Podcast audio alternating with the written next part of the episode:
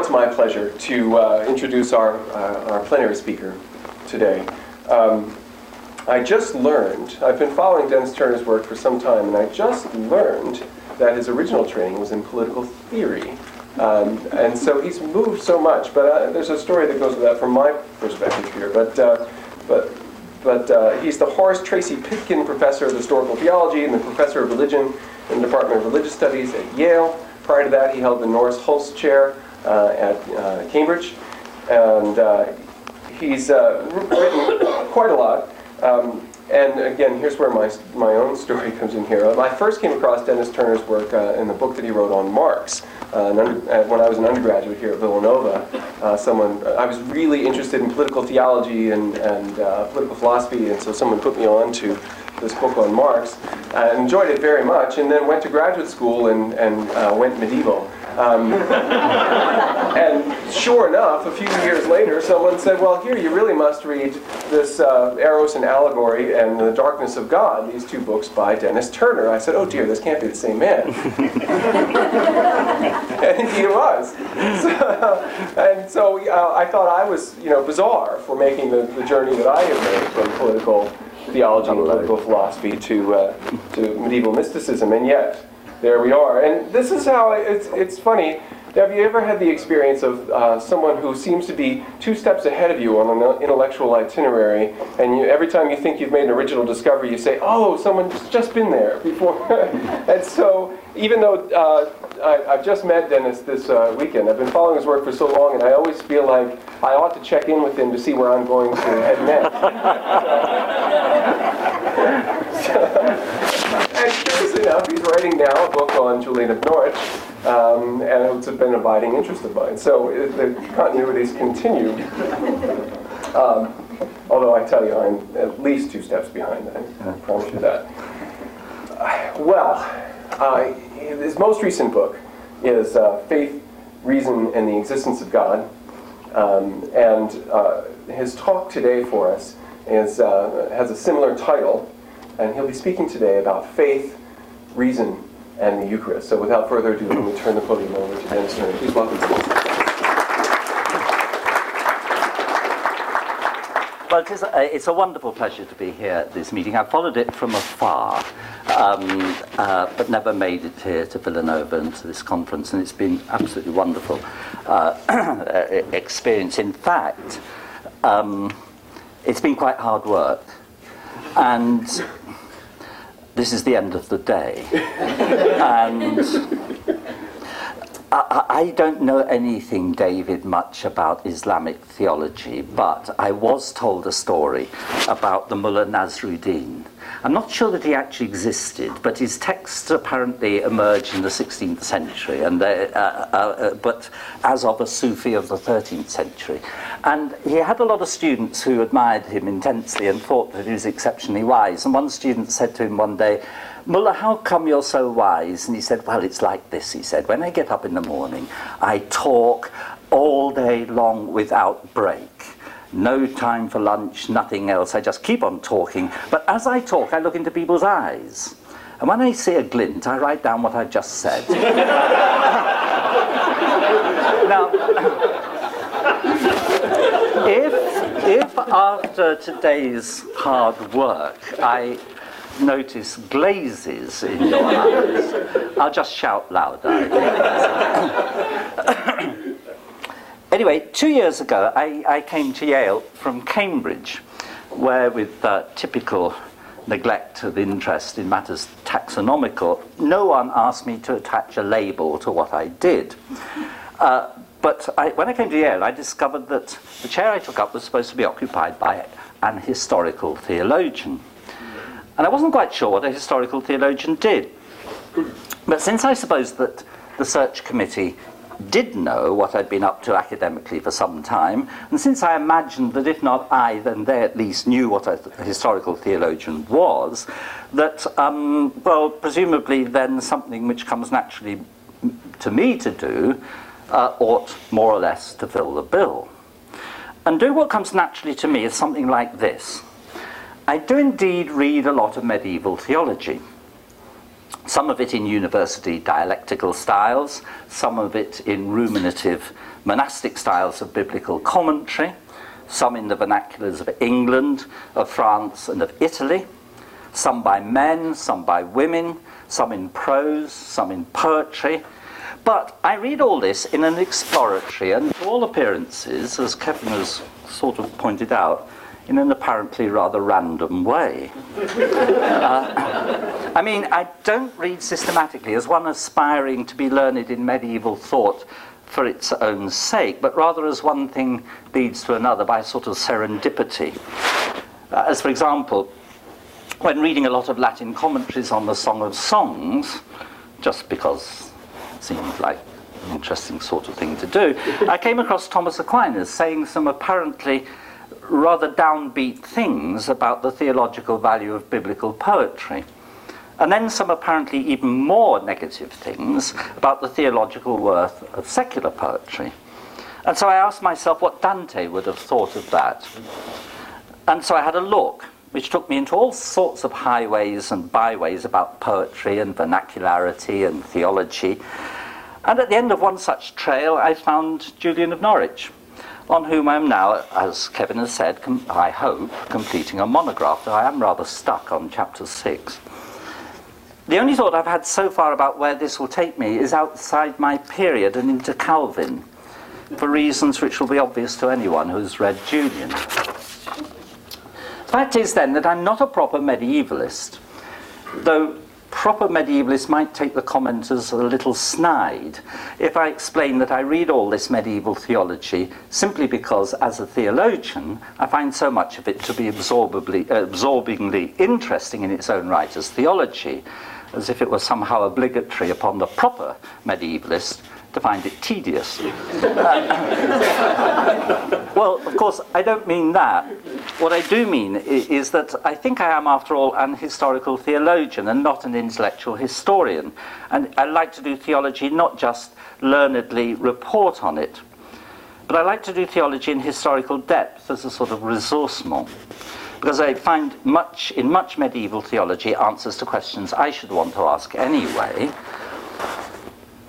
And I find in some of them a lot better. I find some of them a lot better answers than we commonly get today. And I also find they're questions, and more importantly, I find questions that I would not otherwise have known were there to be asked.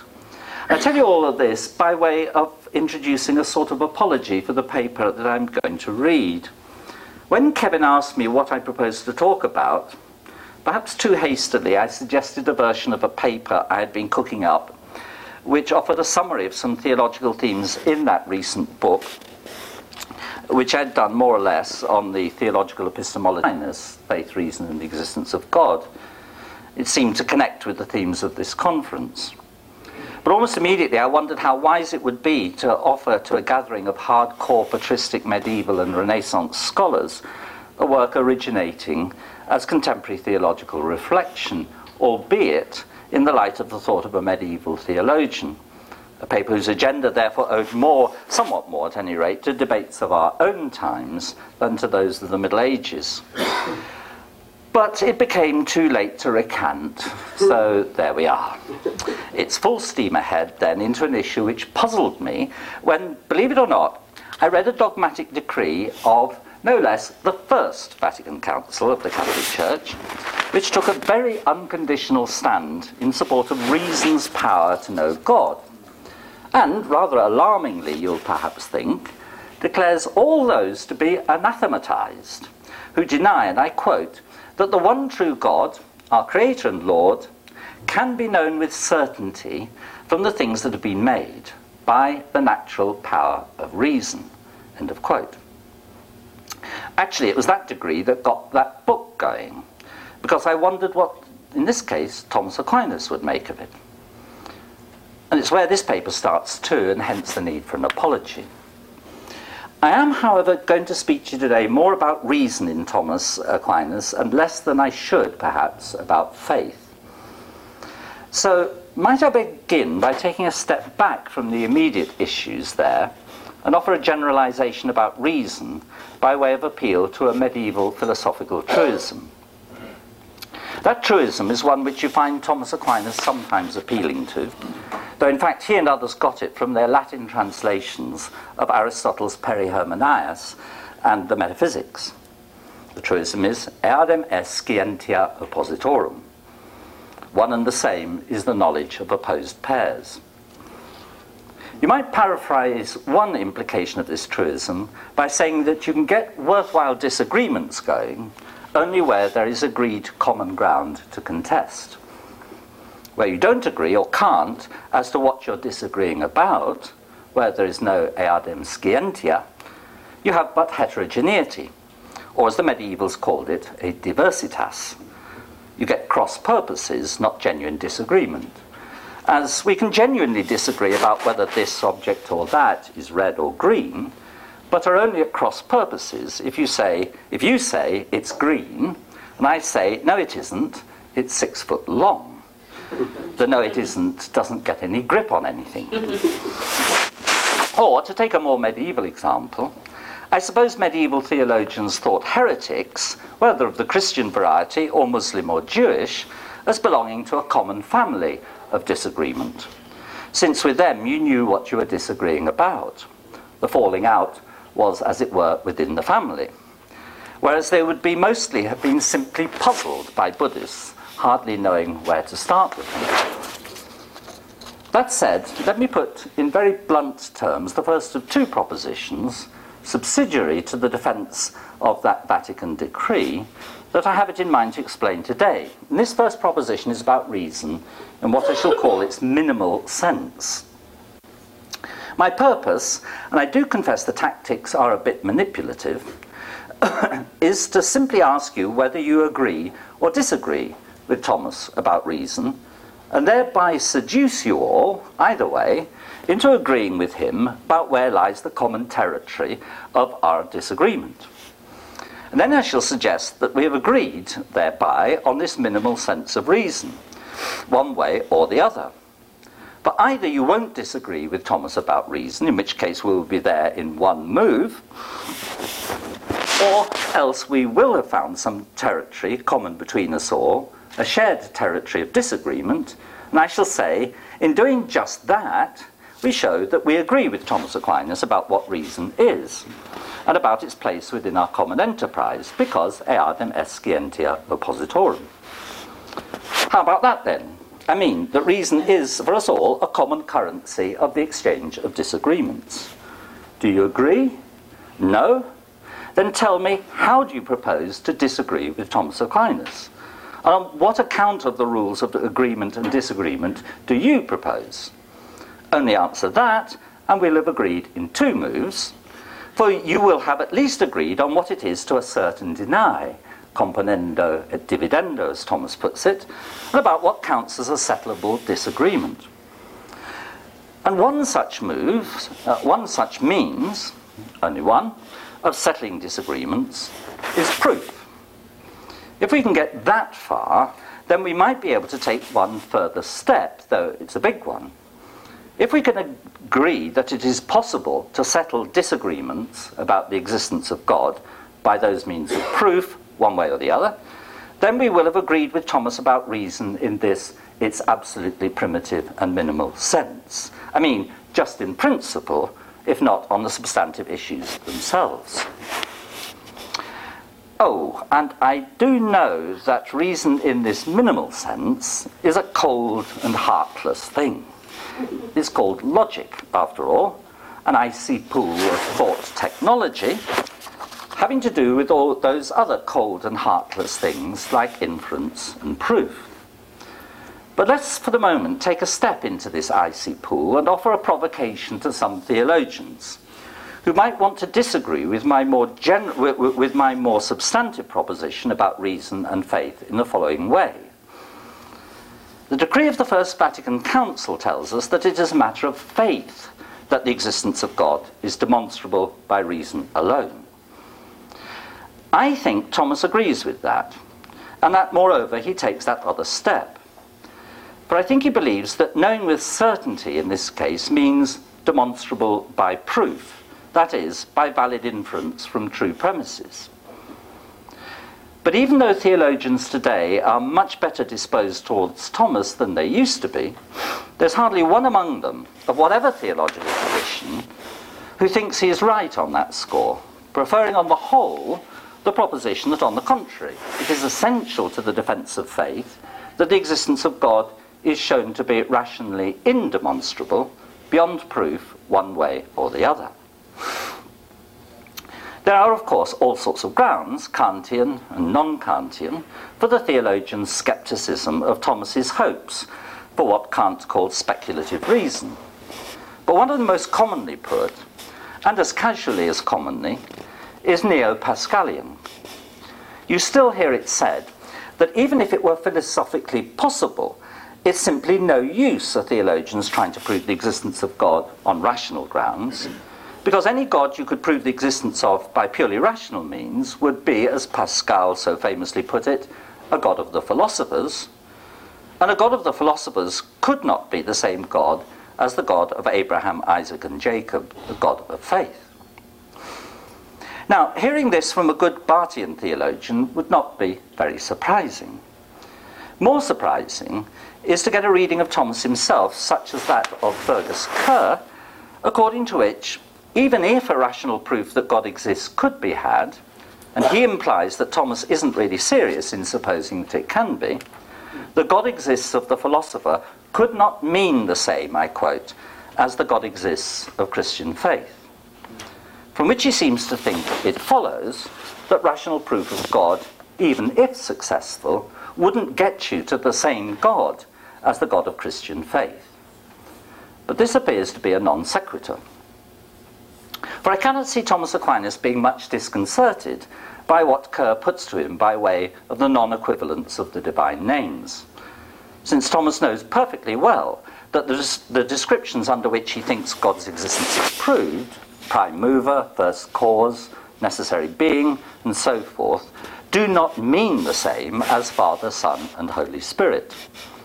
After all, he knows that prime mover, first cause, necessary being, don't mean the same even as each other. But I think he would have been upset to know of this being considered an objection. Just because two descriptions do not mean the same, it doesn't follow that they're not descriptions of the same identical thing. Consider, the square of one and the square root of one do not mean the same, though the value both formulae yield is in either case one. And I do not recall any mathematicians being caused thereby to think that there are two numbers of ones, one deriving from squaring and the other derived from square rooting. Or, as John Haldane has put it, just because blockage in the system and a small piece of masonry do not mean the same, doesn't follow that what's blocking the system isn't a small piece of masonry. And I sincerely hope my plumber won't be troubled by Kerr's scruples. Just so here, you would of course have to show that the necessary being known by reason is the same God as the cause and object of Trinitarian faith. But then Thomas puts in, I calculate, 149 articles of close argument between the famous five ways and the opening of the discussion on the Trinity, purporting to show just that. When Thomas says at the end of each of those proofs, et hoc omnes dicunt Deum, this should be translated not as, and this is how all people talk about God, because manifestly they don't commonly talk about God as prime mover or necessary being, and you shouldn't imagine Thomas not knowing that. Nor even as, and this is what all people mean when they talk about God, because they don't do that either, and Thomas knows that too. The phrase is more properly translated as what the philosophers call an extensional equivalence, as this is the same God as the one all people speak of. For example, when they pray or make the sign of the cross or whatever. And though, of course, that is a proposition which itself needs some argument, which you could dispute, there's no good reason for the theologians to take offence in principle, at any rate, not, it seems to me, on Pascal's grounds. What is probably more disconcerting than Kerr's anxieties is the problematic claim that Thomas theologically, and Vatican I dogmatically, appear to be staking for faith's relation to the possibilities of reason. But our claim appears to be that it is a matter of faith that reason can know God. And such a claim would seem to be simultaneously both outrageously overbearing in its claims to dictate to the philosophers, and at the same time riskily self-undermining. There's a provocation to the philosophers by appearing can't do, and on non-philosophical grounds. But the theologians will have cause to worry about the decree because it would appear to place faith in thrall to what must in principle be a contestable philosophical proposition. For a proposition's being philosophical would seem to guarantee its contestability. For were the philosophers to succeed in showing that reason could not in principle show the existence of God, then any account of faith which entailed it, that it could do so, would fall with the success of the philosophers' counter-arguments. Since if what a proposition entails is refutable, then the proposition which entails it is thereby refutable. But I don't think either fear is justified. The situation here, in point of the decree's coherence, and as I believe Thomas's position's coherence, is somewhat similar to another, just as hotly disputed proposition, which in manner analogous connects matters of faith with contingent secular fact. Suppose you maintain, as Thomas does, though I gather again most theologians today do not, that faith in the resurrection of Jesus Christ entails his bodily resurrection, and that bodily resurrection entails that one and the same body which hung on the cross is now at the right hand of the Father, then you claim to know on grounds of faith that as a matter of contingent fact, there are not going to be any preserved bones of Jesus' dead body lying somewhere to be discovered by archaeologists in the deserts of Palestine. In short, you know that by early on the third day, the tomb was empty. But the tomb's being empty or not remains a straightforward matter of observational and so fallible fact, even if its being empty is entailed on grounds of faith in the resurrection. There's a general but simple point in logic at stake here. Of course, if a proposition is true, then necessarily factual claims to the contrary are false. So necessarily, if it is true that Jesus' body was raised from the dead, then the tomb was empty. But that necessarily of faith's entailment does not make the tomb's being empty any less an empirical factual truth. As Thomas says, so long as the proposition Socrates is sitting is true, then necessarily Socrates is sitting. But it does not follow from this, as Plato seemed to think, that Socrates sitting is therefore necessary. It remains a perfectly contingent matter of fact. He just has to stand up and walk away, and the proposition becomes false. And the position in the point of the logic of the resurrection is, in like case, it seems to me, of necessity. If you believe in Jesus' bodily resurrection, then you know that as a matter of fact, the tomb is empty. It does not follow that the tomb's being empty is a necessary truth. Hence, had it not been empty, had Jesus' body been there, or had it been spirited away by the disciples and hidden elsewhere, then belief in the resurrection of Jesus would become unsustainable. Logically, the counterfactual remains available, even if actually by the truth of faith. Now, I can see why some theologians would worry about faith's being tied in with this historically contingent entailment if it were being maintained that the meaning of resurrection faith is reducible to the factual consequence it entails. If, as the former Bishop of Durham, David Jenkins, used to put it, then if it followed that belief in the resurrection would amount to nothing more than a story about, as he put it, a bag of bones. But I don't think I understand what's going on here when I hear Christian theologians worrying in this sort of way. After all, every time they recite the Creed, and some of us probably in an hour or so's time will be doing it, they declare what in faith they believe must be true. And among the truths the Creed declares to be of faith are some obviously plain historical facts, namely that Jesus was crucified, died, and was buried. If those contingent historical assertions were not true, Christian faith would be in vain. So says the Creed. I therefore cannot see why theologians should want to box themselves into so conceptually tight a corner as they do, if they insist that were your faith to entail factual consequences, its significance would be reduced to them. Nothing of the sort follows, except, I suppose, for a certain kind of logical positivist.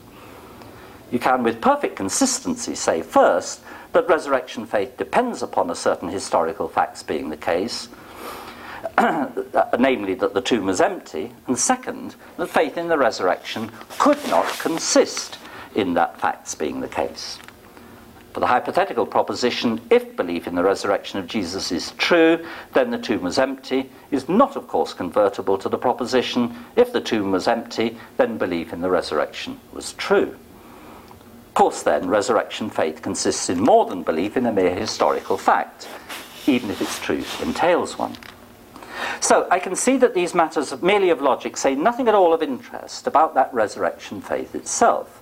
But I didn't intend to be interesting about the resurrection, but only to illustrate a parallel point, and equally one in mere logic, about faith's authority and reason's autonomy.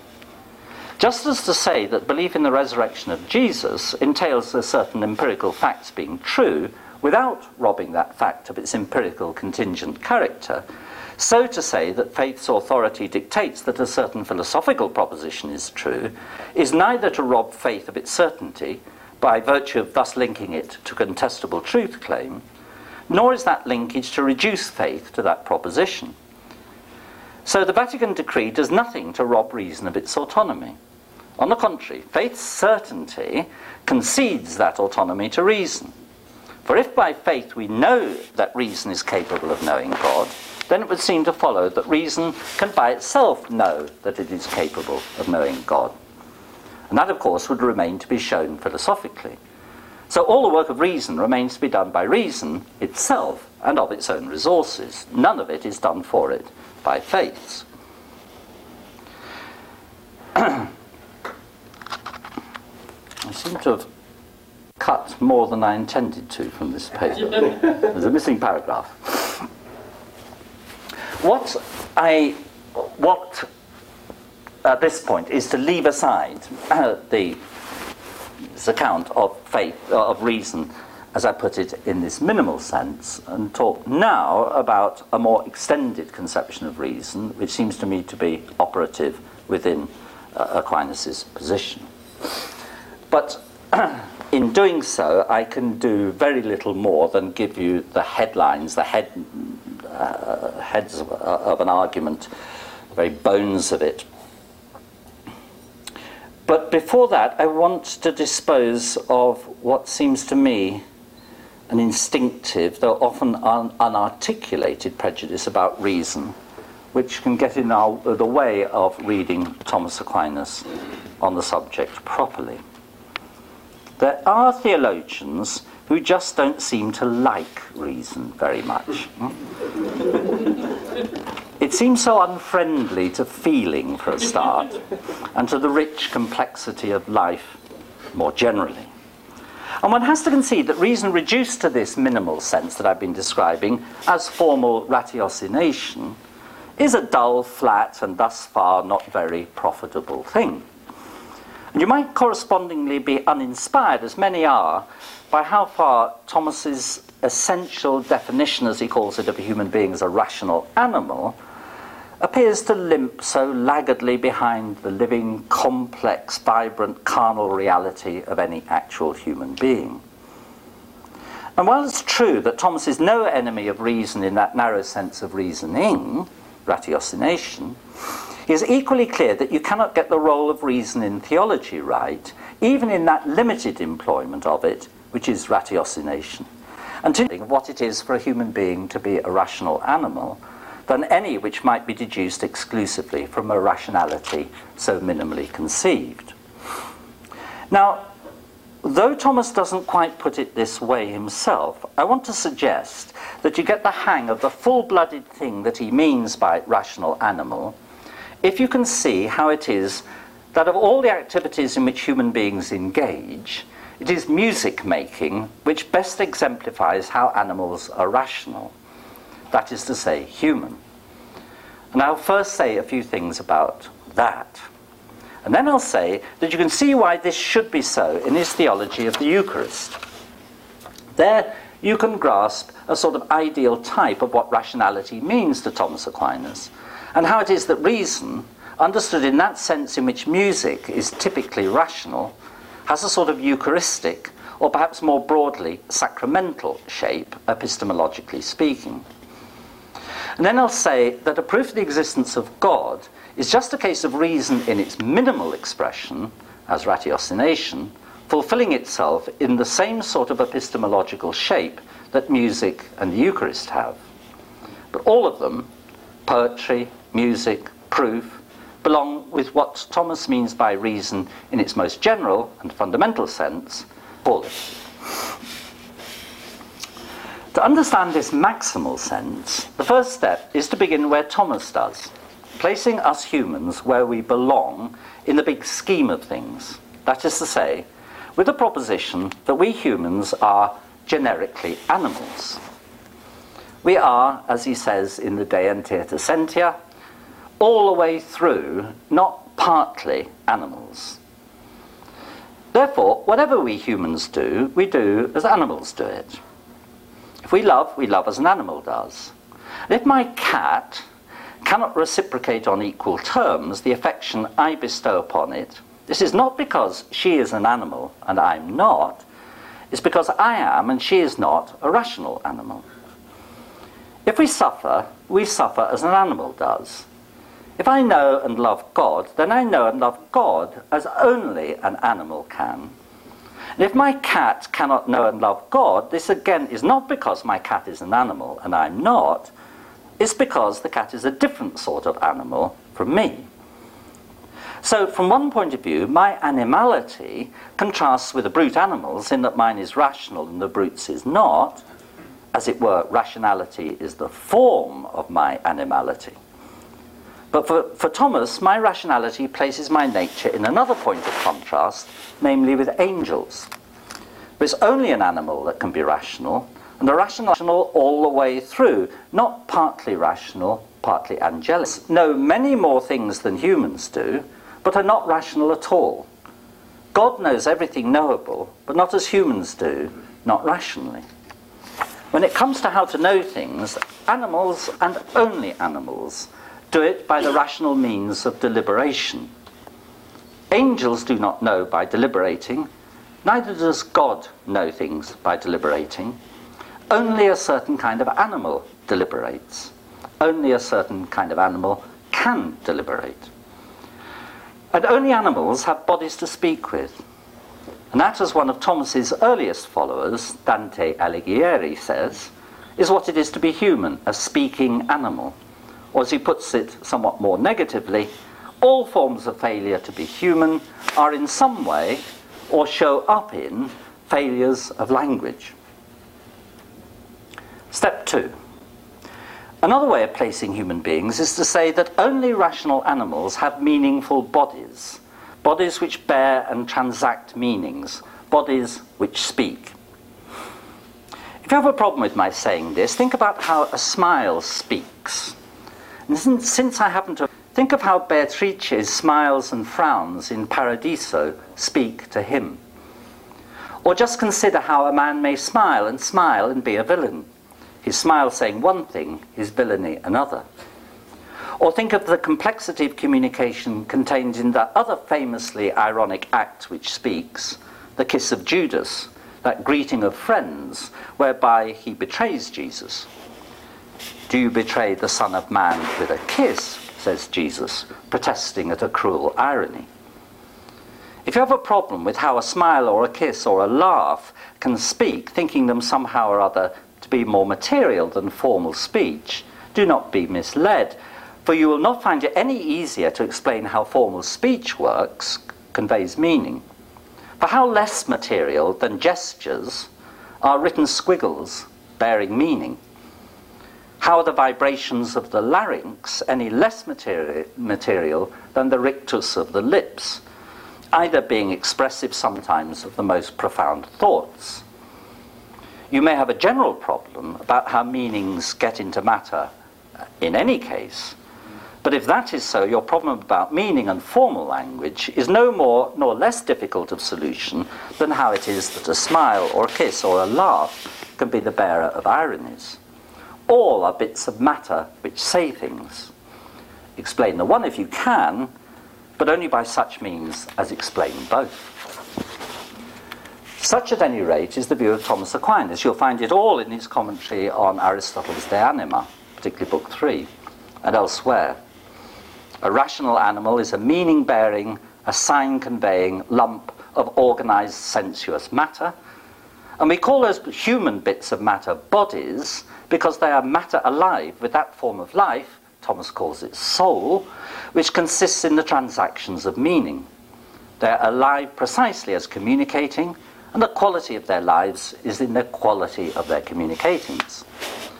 A rational animal is speaking matter. It is a body in its character as language. So back to language, and to help out there, back to Judas's kiss.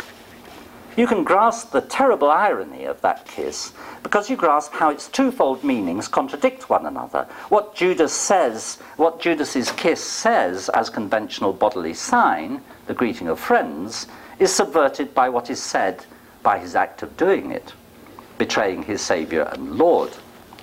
It's not, of course, a unique case. Think of the performatively contradictory behaviour of the parent who smacks their child in order to teach it not to solve problems by means of violence.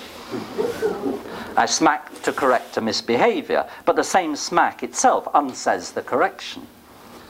So that is step two. Utterances perform something, we say, or, as we might add, signs effect, as to say the words I promise is to promise. But also, performance is utter. That is to say, the very materiality of the signifier, as enacted, can bear its own meaning.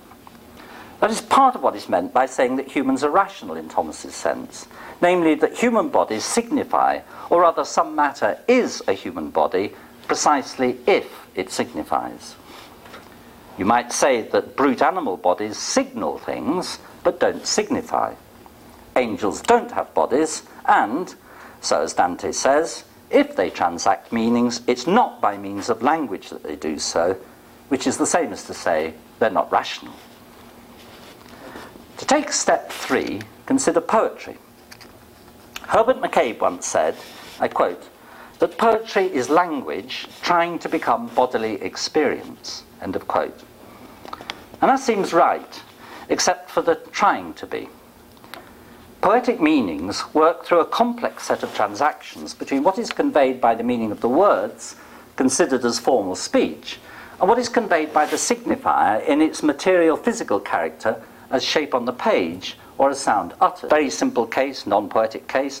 Think of the difference inflection makes when saying Emma Kirkby is not just a pretty voice and Emma Kirkby is not just a pretty voice. Here, it's the words music, inflection, which delivers the difference in meaning, not the words as verbal signs, for they're in either case identical. Poetry is the meal made of such material tonal devices in a sort of contrapuntal interweaving of verbal and tonal meanings. As Oliver Davis puts it, in poetry the signifier itself is foregrounded, so that the work of meaning is carried not alone by the formal meanings of the words, but also by that meaning which is conveyed by the material, aural qualities of the speech acts themselves, the rhythmic speech patterns, assonance, inflection, and so forth, these two in their contrapuntal interplay. That is poetry being the body. It doesn't have to try to be one. In fact, it might have been better if Herbert had said that it is music that poetry is trying to be, which is to the point. But then McCabe added, and music is bodily experience trying to be language, end of quote, which again seems right, except for that trying to be. For if in poetry there's a contrapuntal weaving of the verbally signified with the signifier itself, in whose materiality of being uttered there is also utterance, in music, the signifier in its materiality is so absolutely foregrounded that all is reduced to it, with nothing left to it in the character of verbal language at all. For music is all rhythm and pitch and melody and harmony and dissonance. To see the difference between the verbal and the musical, therefore, think of this. When I say, the cat is on the mat, you can attend to the meaning exclusively so that the materiality of the sounds disappears, absorbed entirely into that meaning. You hear the sounds as something said, as semantic episodes. Or you can, if you try hard enough, attend to the mere noise of the utterance, the meaning disappearing into it, so that you hear the words simply as sounds minus their meanings. But either way, there is a distinction between the meaning of the words as words and the performance of the words as sounds. There is a surplus physicality of sound which you can identify separately from that meaning. And even in poetry, the most nearly musical of all the verbal arts, the musicality of the sound can work its effect only in conjunction with formal verbal meaning. But in certain kinds of pure music, you cannot make any such distinction, nor ought you to try. A string quartet has no verbal meaning at all. What you hear is what you get, meaning as sound, sound as meaning. In such music, there is no surplus, either of physicality over and above the signifying sounds themselves, or of signification over and above those sounds and their structuring in rhythm and pitch and melody and harmony. So you could say that music is, like the Cheshire Cat, all smile and no cat, because the matter has disappeared into the meaning, and the meaning has disappeared into the matter. Music is matter entirely alive with meaning, the most bodily, therefore, and at the same time the most formal of human communications. And that is why I suggested that if you were Thomas, you might say, though of course he didn't, that music is the most rational of human activities, for in music, physicality and meaning, body and language, have become perfectly identified. Music is sound and fury, signifying nothing that the sound and the fury themselves don't signify. Music is all body, but precisely as language, as communication. It is body entirely transparent to meaning. It is animality in its most transparent form as rationality. And that was step 4. And now that I've got Thomas to take us about as far as is possible from what we might have thought he meant when I first used the word rational in this lecture, I can begin to explain what might truly be at stake when he talks about a rational knowledge of God. There's a 5th important step to be taken yet, but on the way, could I point you in the right direction by hazarding a speculation? It is that the nearest you can get to a sort of spontaneous and demotic natural theology, to a sort of pre-theological anticipation of theology, is in poetry and music, but especially in music. And if this is so, perhaps it's because of those paradoxical conjunctions of music's being closest to us in its intense physicality, and yet wholly open as to its significance, so very indeterminate, so lacking in particular reference, so purely formal. And for that reason, it opens up spaces of experience beyond our particularity, beyond our confined individualities. Ancients, Pythagoras, did not think, as we do now, of some music as sacred and some secular. They thought music was sacred as such. And whatever the reasons of the ancients, I think we moderns too intuitively experience in music a natural capacity for the transcendent. We can see it as a sort of natural theurgy. And if that is so, it would appear to have to do with the fact that music's very impersonality and otherness is what allows for such free, spontaneous, and utterly personal responses. To paraphrase Nietzsche, music is all feeling, all sadness, all joy, but as subjectively and objectively unhooked. Subjectively unhooked because it's no one's sadness or joy, and objectively unhooked because its sadness or joy is not about anything in particular. It is feeling as anyone's, feeling which is absolutely selfless and absolutely objectless, so it can be absolutely yours as well as absolutely mine, but always as transcending as both, moving experience into a space free of the constative, is communication absolutely free of judgment, free of Thomas's componendo et dividendo, and so at once rational and wholly free of rationality in the minimal sense that I earlier described. And perhaps that is why music is the most commonly experienced form of what the medievals called an exchesis, or in Greek, ecstasis, or in English, taking leave of your senses. Its rationality escaping from itself, but here's the paradox, in music, by the most sensual, most bodily, and so rational of means. Which brings us to step 5. And this is that music, as I put it, is prototypically Eucharistic. And maybe by now you've caught hold of the connective tissue of thoughts. It's a bit rash. The formal similarity of thought structure. For on Thomas's account, in the Eucharist is brought to the absolute limit possible before our resurrection, that same conjunction of absolute bodiliness and absolute transparency of meaning. For the Eucharist is all communication, is a communication of the Word, which is all body, and it is body which has become all communication, all word, all sign, an identity of message and its medium.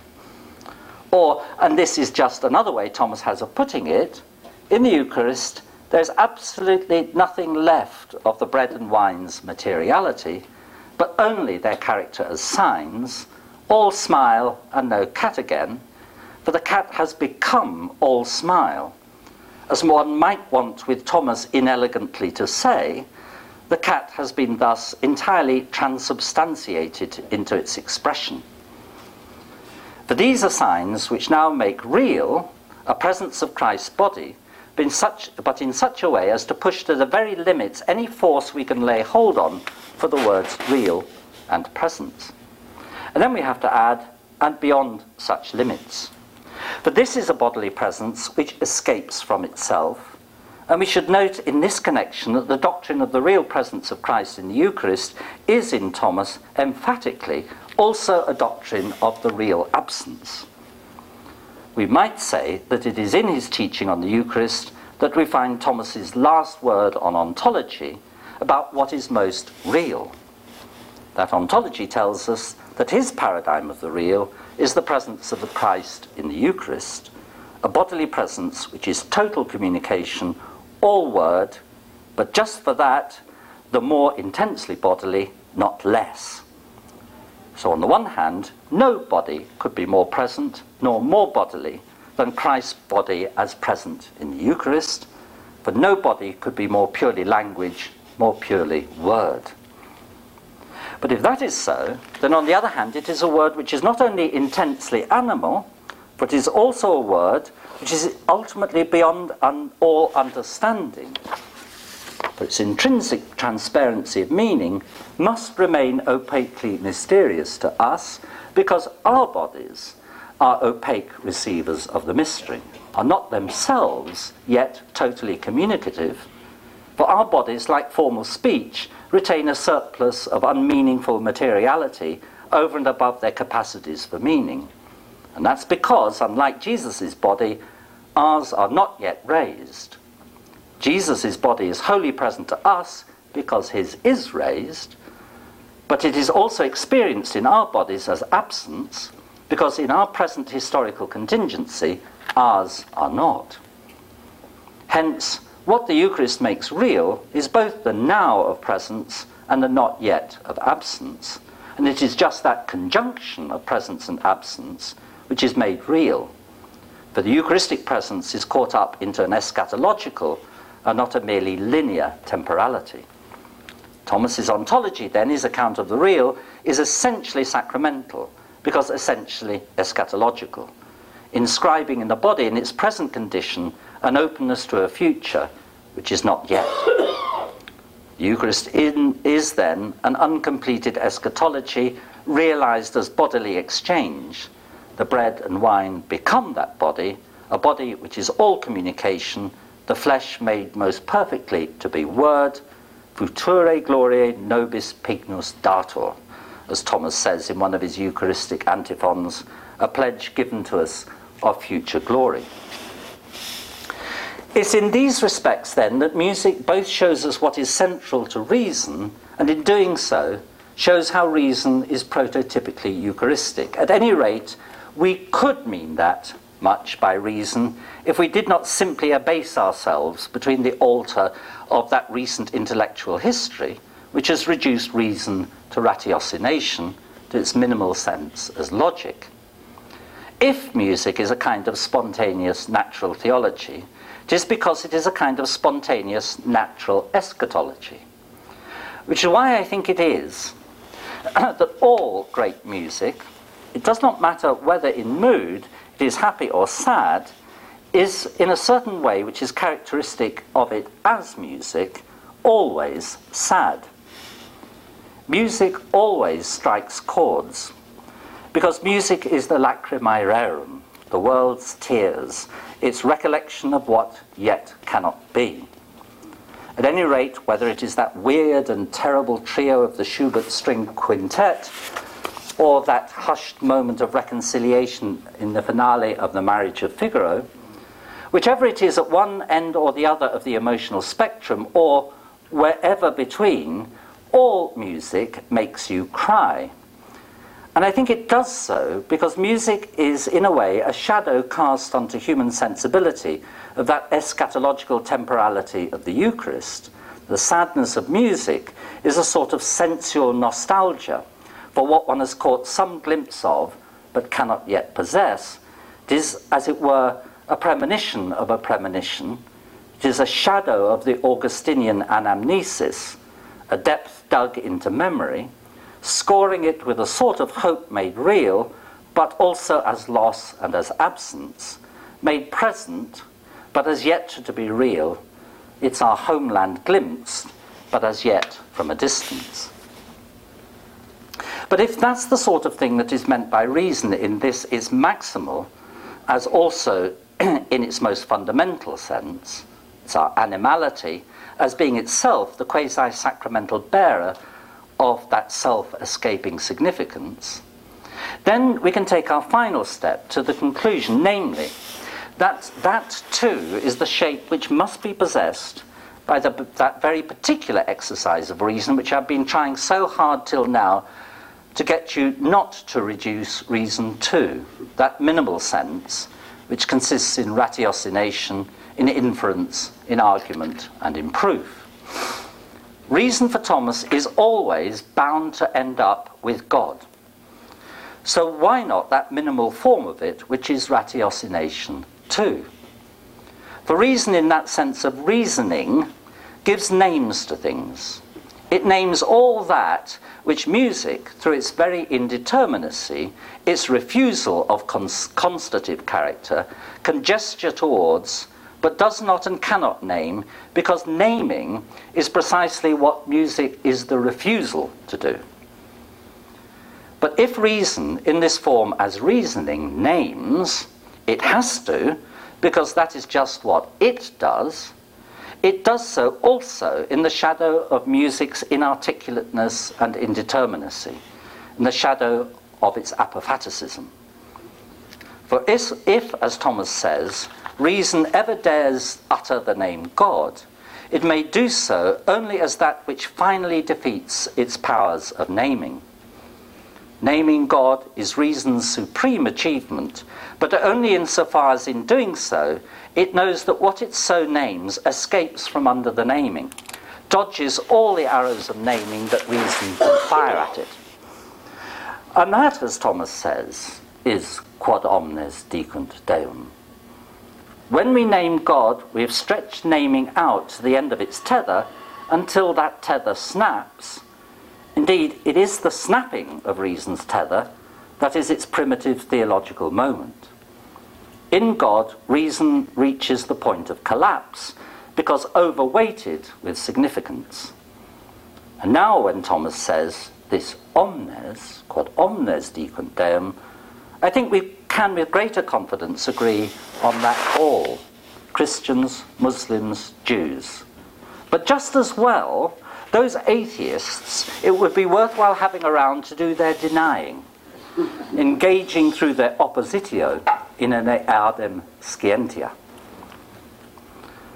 I have no intention of taking you through, still less of defending in point of their soundness, those famous and much derided 5 ways of Thomas Aquinas. I simply ask you to note the argument strategy by which they work, for it has, as music has, the shape of the sacramental, the form of the body's transparency to the mystery we call God. It's the same ontology at work.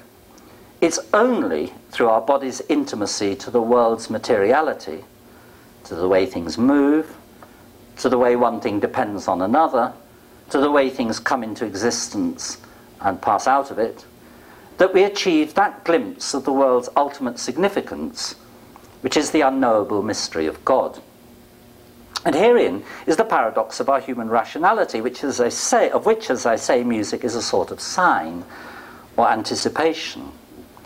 When in the Prima Pars, question 2, article 3 of the Summa Theologiae, Thomas tells us that we can, by these 5 ploys of inference, prove the existence of God, he notes immediately afterwards in question 3 that what proves God to exist also proves that as of God we have finally lost our grip on the meaning of exist.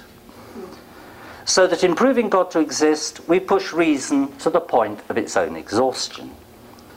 And so it is that by means of rational inference we do in a merely speculative way what the Eucharist draws us into the very life of. Reason gets you to where unnameable mystery begins, but stands on this side of it, gesturing towards what it cannot know. And there it is self-emptied, kenotically you might say. It is stunned into a sort of babble at the shock of its final defeat. This reduction to babble, by the way, being what is otherwise called theology. But by the Eucharist we're drawn into that same mystery as into our very and oh so very carnal life, so that we live by the mystery, we eat it.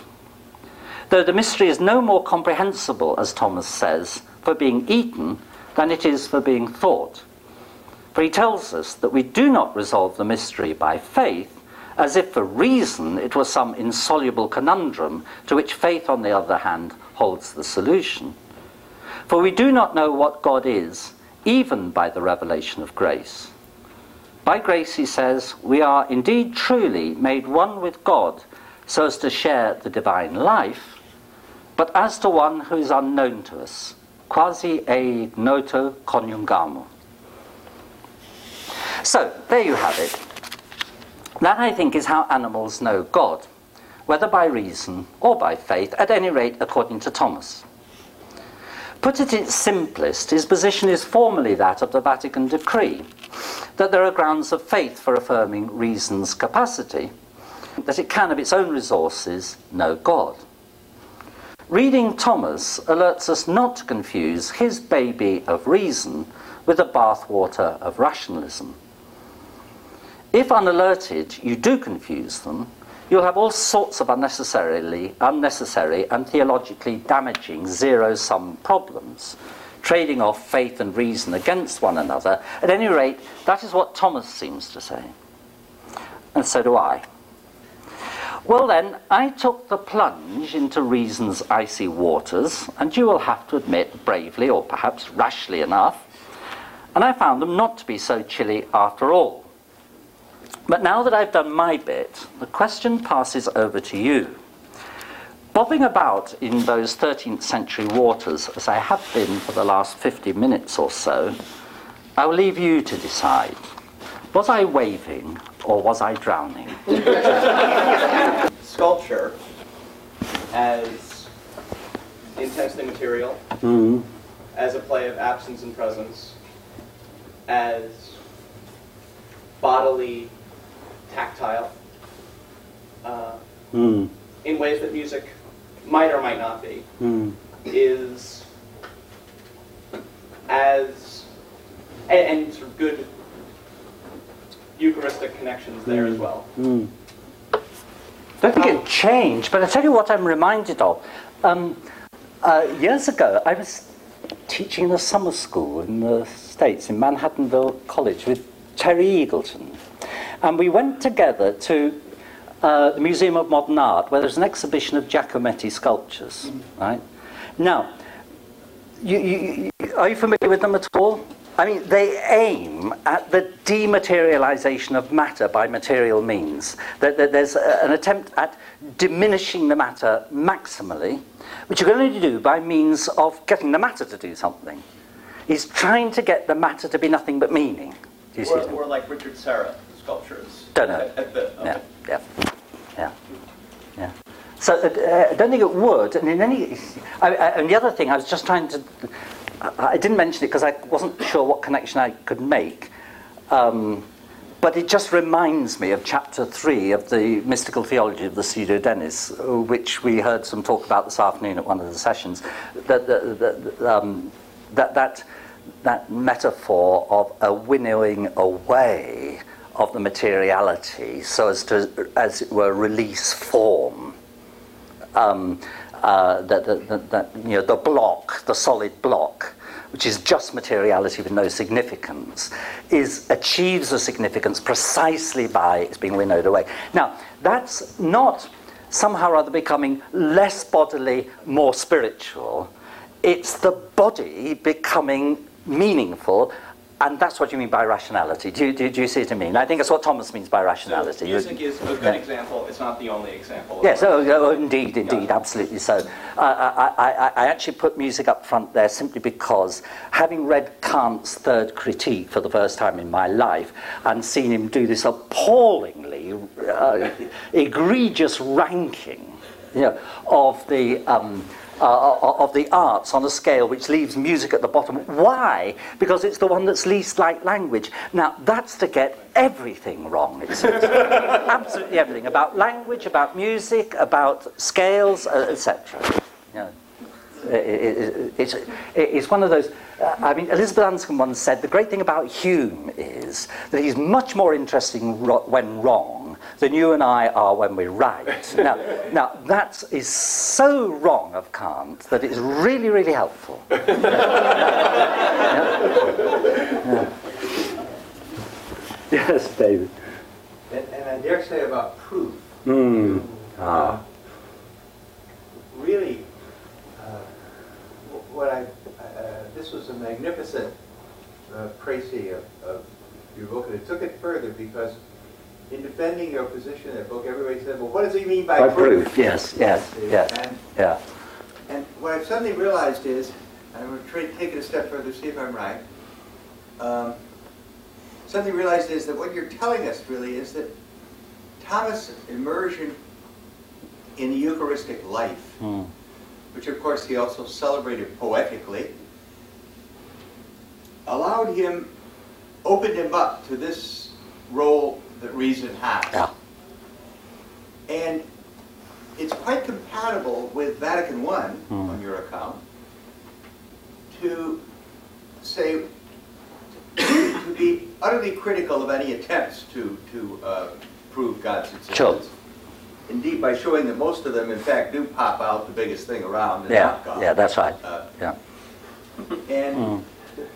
secondly, to focus on the fact that in doing the five proofs, as you put it so nicely, Aquinas is really offering a strategy which comes down to saying that we can't even begin the theological enterprise unless we ask ourselves the question, why is there something wrong? Nothing, exactly, yes. And which you did so nicely. Yeah. And what I think is so crucial here is that it is indeed our participation in the Eucharistic life that might help us get straight about what proof is. Yes. I think that's the right way round. Yeah. I mean, part of the problem with the scholastic ways of doing things is that it works in a linear fashion. One thing comes after another. Actually, that's called time. The one thing comes after another. But there's no attempt at that sort of poetic condensation. And it has that sort of inferential character. Now, I mean, just simply the way we anthologize things these days, I mean, it is, and you just get the five ways of Thomas and are they valid, is to rip the thing to pieces. I mean, just for a start, you've got to connect question 2, article 3 with questions 44, 45, 46 on creation, even to know what he's attempting to do. And that means you've got to read question 2, Article 3, in relation, as you remind me, of that, why is there anything rather than nothing? That sense of the utter contingency of the whole of things. There's degrees of contingent necessity within the wholes of things, but as of everything, that has to be totally contingent. There is no narrative, no possible narrative of there being something rather than nothing. Because unless you misunderstand nothing, do you see what I mean? Unless you take nothing as a sort of stuff that was there before and out of which something comes. As Thomas says, the out of nothing, the negation governs the out of. There's no out of going here, so there's no storyline, there's no narrative. The whole thing is utterly puzzling. And once you're puzzled that sort of way, then you know what the arguments of the existence of God are about, and you know why it is that if this is an operation of reason, it's an operation of reason which is, as I put it, escaping itself. I mean, that's sort of Anglo-Saxon for big words like transcendence and things like that, Yeah, which is helpful not to use sometimes, isn't it? If we could return to your example of music again, I think it gives us a sort of great way of thinking about the world, kind of sacramentally. And as you suggested, what's going on in music is matter has taken on form to such a great extent that there's a real sense in which, in our experience, the materiality has sort of passed away. So all we experience is sort of the pure form, the pure act. But on the other hand, if we want to sort of set our immediate experience aside and think sacramentally, at the same time we want to say, actually body has sort of come to its fulfillment here. Even though for our experience it sort of disappeared, but body's come to its fulfillment. That seems right to me, and I think, as someone who's an admirer of Maurice Merleau-Ponty, I think everything you say is completely consistent with his thought. What I want, though, is to find this more strongly in Thomas. Thomas, being to some degree a good Aristotelian, have to be careful about what degree in this crowd. Thomas, whenever he wants to define body, he wants to talk about body as potency and form as actuality. So are there really any resources in Thomas for thinking about, I want to think about Thomas this way, but as body coming to some sort of actuality behind form? Or when Thomas is constantly telling us that body is mere potency, is he abstracting body in such a way that he's not really talking about body? I think his problem is in his reading De Anima, that if you were to talk about the body as actuality, you would, this is anachronistic, you'd be Descartes. Right? You can't talk about the body as something other than that which possesses this kind of life as distinct from that kind of life. In other words, we're not body-soul. We are matter-soul, i.e. body, right? I think that's Thomas in the De Anima. Okay, that's Thomas in De Anima, and it's clearer in his commentary on the De Anima than it is, also in his Contra Averroistas, on the unity of the intellect against the Averroes, which is, I think, his most precise statement. Apart from anything else, it's a kind of précis of De Anima, because it's a defense of his reading of Aristotle on the soul as against the Averroists. What he understood to be the Averroes, and David could probably tell us that it isn't Averroes, but anyway. Now, I think that what he's got to do there is to get away from the idea that you can intelligibly talk about body otherwise than in terms of the soul, which is the form of it. Do you see what I mean? So since you can have bodies of all sorts of kinds which can be actualized in various ways, human bodies being just one sort of thing, you can't talk about body as actual. And I'm not quite sure why you would want to.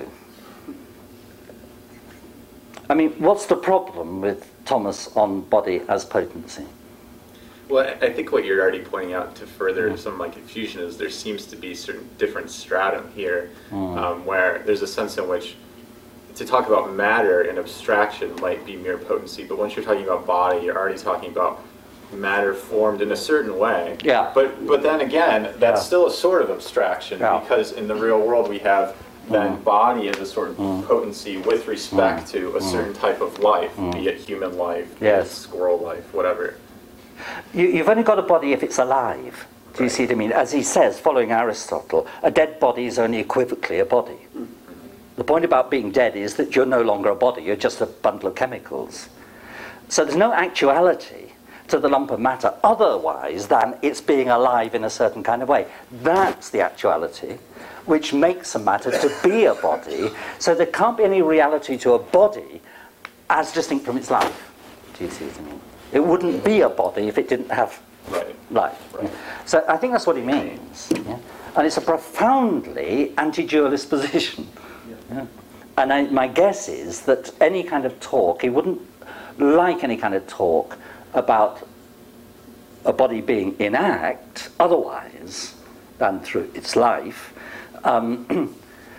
as being very profoundly dualist in a way which, among other things, would drive a coach and horses through everything he wants to say about the Eucharist, because the logic of that talk about the body would remove any possibility of talking about the Eucharist in a way that you want to talk about the Eucharist. There's very close intimacy between them, and I think this is one of the problems that I have with a lot of contemporary interpretations of Thomas, which are extremely dubious of my proposition that Thomas thinks there are rational arguments for the existence of God.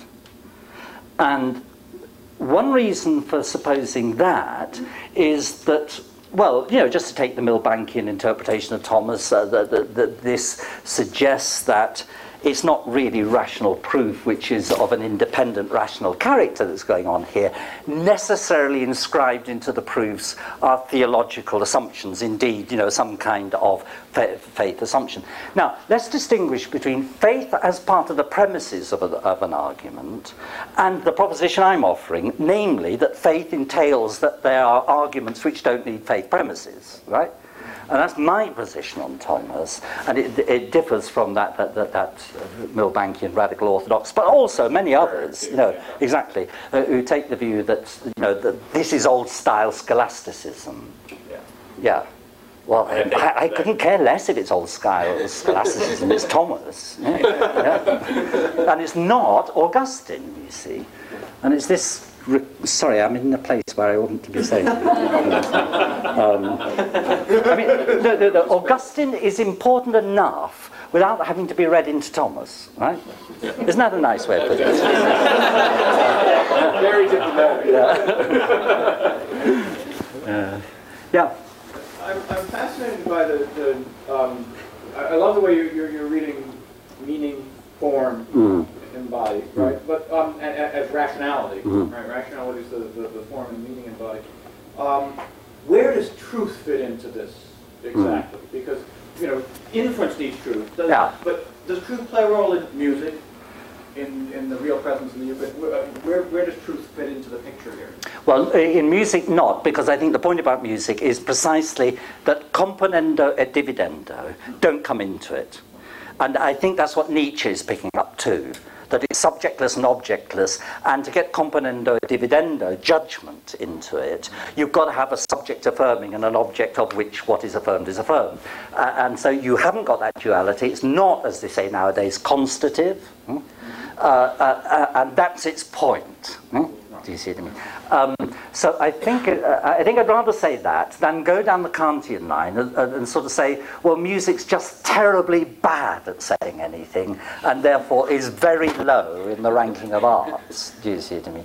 The point about music is, and Nietzsche did pick this up, is that music isn't constative, and it is more fundamental than the constative in a way. So it's meaning without truth. Yep. Exactly. In that sense in which, for Thomas, truth is always connected with componendo et dividendo. Meaning is more primitive than truth. In a certain kind of way.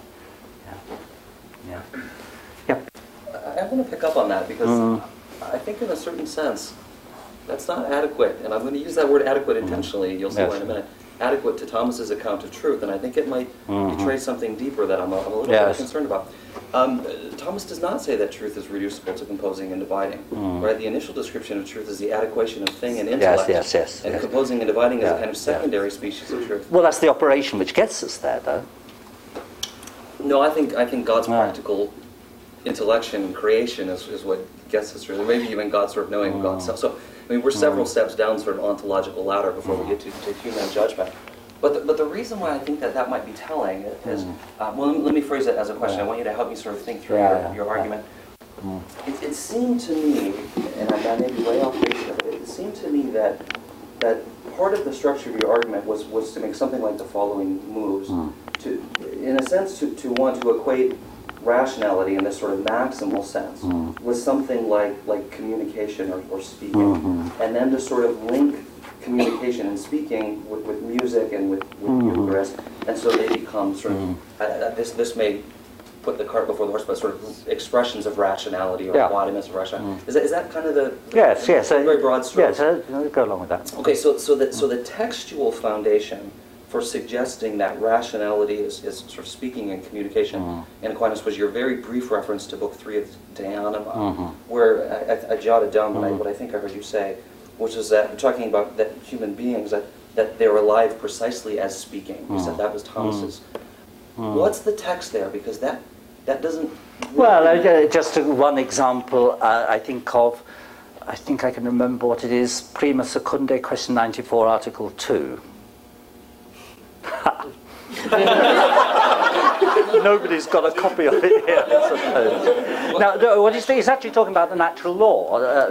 Well, okay, but let me hold you steady for a second. First of all, the claim was about a text from the commentary on De Anima, so I'm not going to let you off the hook there. But natural law, I don't. I mean, how does natural law, particularly in the text that you're talking about, present human beings as rational through speech or communication? Precisely in that text in which he's talking about the three sorts of tendencies which seem to be built into what it is to be human, which are foundational for, well, what it is that human beings most fundamentally desire, just as human, having the sorts of bodies that they've got. It means that they need food and drink, it means that they engage in sex, and it means that they engage in rational discourse, he says. And this is all to do with the fact that human beings have a peculiar character, namely that they are bodily in the way in which they are. And I think you can find it there. It seems you can find it in his the first early bits of the bits that are by him of De Regimine Principium, and various places apart from De Anima. But for me, the main sources would be the De Anima commentary and on the unity of intellect. Yeah. Well, just to play off the text on natural law for just a moment. I mean, to say that human beings have a natural inclination toward rational discourse, particularly when you've said it in the same breath that they have a natural inclination towards things like eating and procreating, it seems to me is no more to justify the claim that rationality consists in communication than it is to justify the claim that rationality consists in digestion. Right? I mean, indeed, that's perfectly, that follows. Indeed, it's an implication I'm perfectly happy to accept. Yeah, I think there's an illusion there of humanity and rationality. And you may think that's felicitous, but rational animality is where the elision correctly is for Thomas, and that's precisely what I was trying to present, an account of rational animality. That we are, I mean, as I said, you've got to start with Thomas with the fact that we are generically animals. We are not angels. There's nothing in us that is angelic, and he's very reluctant to go down that line, so common in his period, of thinking, well, the apex intellectus is the overlapping with the lowest rank of the hierarchy of angels, and so on. He does sometimes say that. He's still got that sense, but he's disinclined to say that, and he says firmly in the De Ente et Essentia, we are totaliter animals, and we are totaliter rational, right? Not in part one and part the other. I can give you the actual quotation here. That's right. I mean, he's distinctly. He's there. Of course, he's talking about the logic of the terms predicate expressions, is an animal, is rational. What he won't allow you to generate from that logic is an ontology which says, well, a bit of us then is the animal bit and another bit is the rational bit. Our being animal is our rationality, and our rationality is our being animal. They're not identical because semantically they're different terms and they have different definitions, but in a human being, the whole of our animality is a rational animality. So we don't even desire food the way my cat does. Right? So we desire it as rational animals desire it. So if I follow your point, then, and I think you intimated that you would be content with this a second ago, in a certain sense is equatable with rash. Could be, pardon the image, but just as much excremental as... Exactly. I mean, you know, we don't even shit in the same way as a dog does. Well, I mean, yeah. I didn't mean to go down that line because I invited you. Yeah. But the point is that if in humans eating were not a form of communication, you could make no sense of the Eucharist, right? None whatsoever.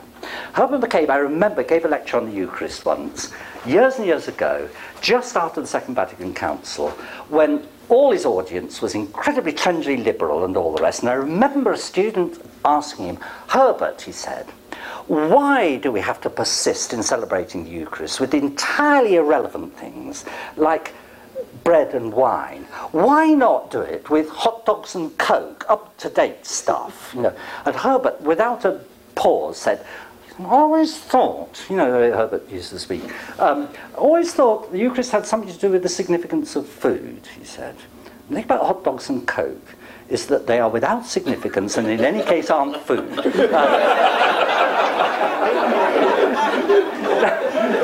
Do you see what I mean? You know, food and eating carry meaning, and only rational animals eat significantly as communicating. And if that weren't the case, you could make no sense of the Eucharist at all. Yeah. One last observation might set us up for tomorrow morning too. Yeah.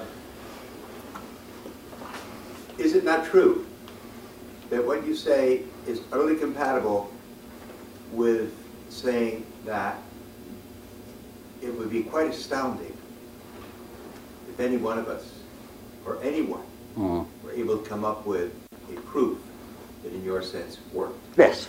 Yes, absolutely. And I mean, the whole point is that nothing hangs on whether we've actually got a proof, right? Nothing hangs on that. What you don't want, is an account of faith which entails that there couldn't be one, exactly. Right? That is deeply corrosive of our understanding of faith, for Thomas. So the issue is... And of our understanding of reason. And of course, yes. But the reason why I wanted to get at it from the point of view of reason is that that's where the problem lies and generates our problems about the understanding of faith. So I don't make too much of an apology for not having talked about faith, because I think our problems about faith derive from our misconceptions about reason. Well, on that note, let's thank you again.